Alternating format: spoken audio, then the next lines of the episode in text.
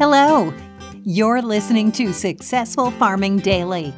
Here are three big things you need to know today. Today is Monday, July 19th. Our first big thing is Grains and soybeans were higher in overnight trading to start the week amid hot, dry weather in U.S. growing areas. Extreme heat is expected in parts of the northern plains this week, with temperatures reaching well into the triple digits, according to the National Weather Service. Little or no rain has fallen in much of North Dakota, northern South Dakota, and most of Minnesota in the past seven days, NWS maps show.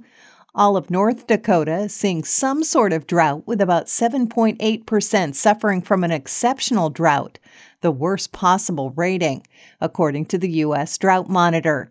Crop losses are generally significant under an exceptional drought, and river levels are low enough that commercial traffic slows and water restrictions are implemented, the group said.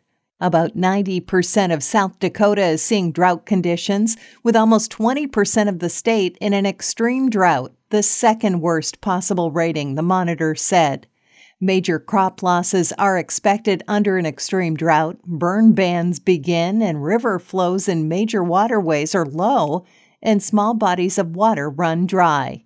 About 65% of the U.S. corn crop was in good or excellent condition last week, up from 64% a week earlier, according to the Department of Agriculture. Some 59% of soybeans earned top ratings, unchanged from the previous week, the USDA said. The U.S. spring wheat crop isn't faring as well, as only 16% was in good or excellent condition last week. 83% of the crop was headed. The USDA is scheduled to release its weekly crop progress report today. Wheat futures for September delivery jumped nine and a quarter cents to seven dollars one and three quarter cents a bushel overnight on the Chicago Board of Trade, while Kansas City futures surged ten cents to six dollars sixty one and a half cents a bushel. Corn futures for May delivery added nine cents to five dollars sixty one cents a bushel. Soybean futures for November delivery gained nine and three quarter cents to fourteen dollars one and three quarter cents a bushel. Soy meal rose three dollars forty cents to three hundred sixty nine dollars sixty cents a short ton, while soy oil fell six hundredths of a cent to sixty five point one six cents a pound.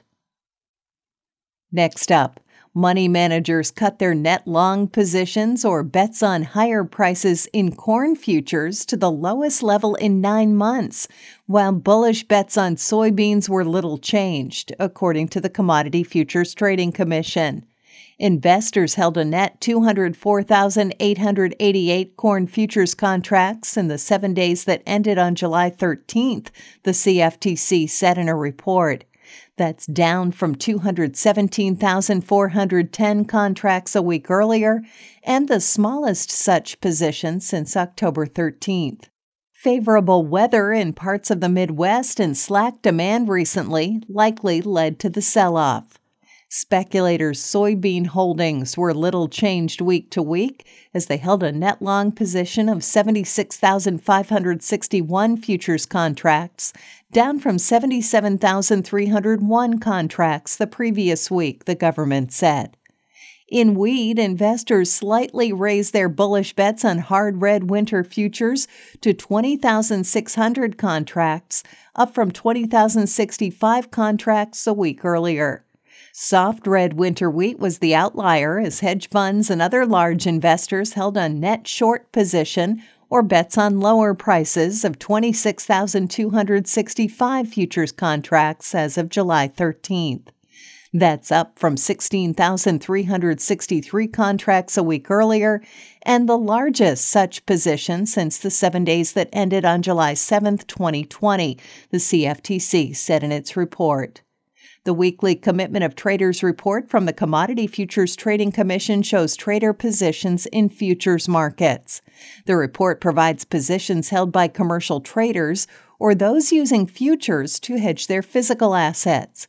Non commercial traders or money managers, also called large speculators, and non reportables or small speculators. A net long position indicates more traders are betting on higher prices, while a net short position means more betting futures will decline. And finally, extreme heat and dry weather is again hitting the northern plains with several warnings and advisories issued for the area, according to the National Weather Service.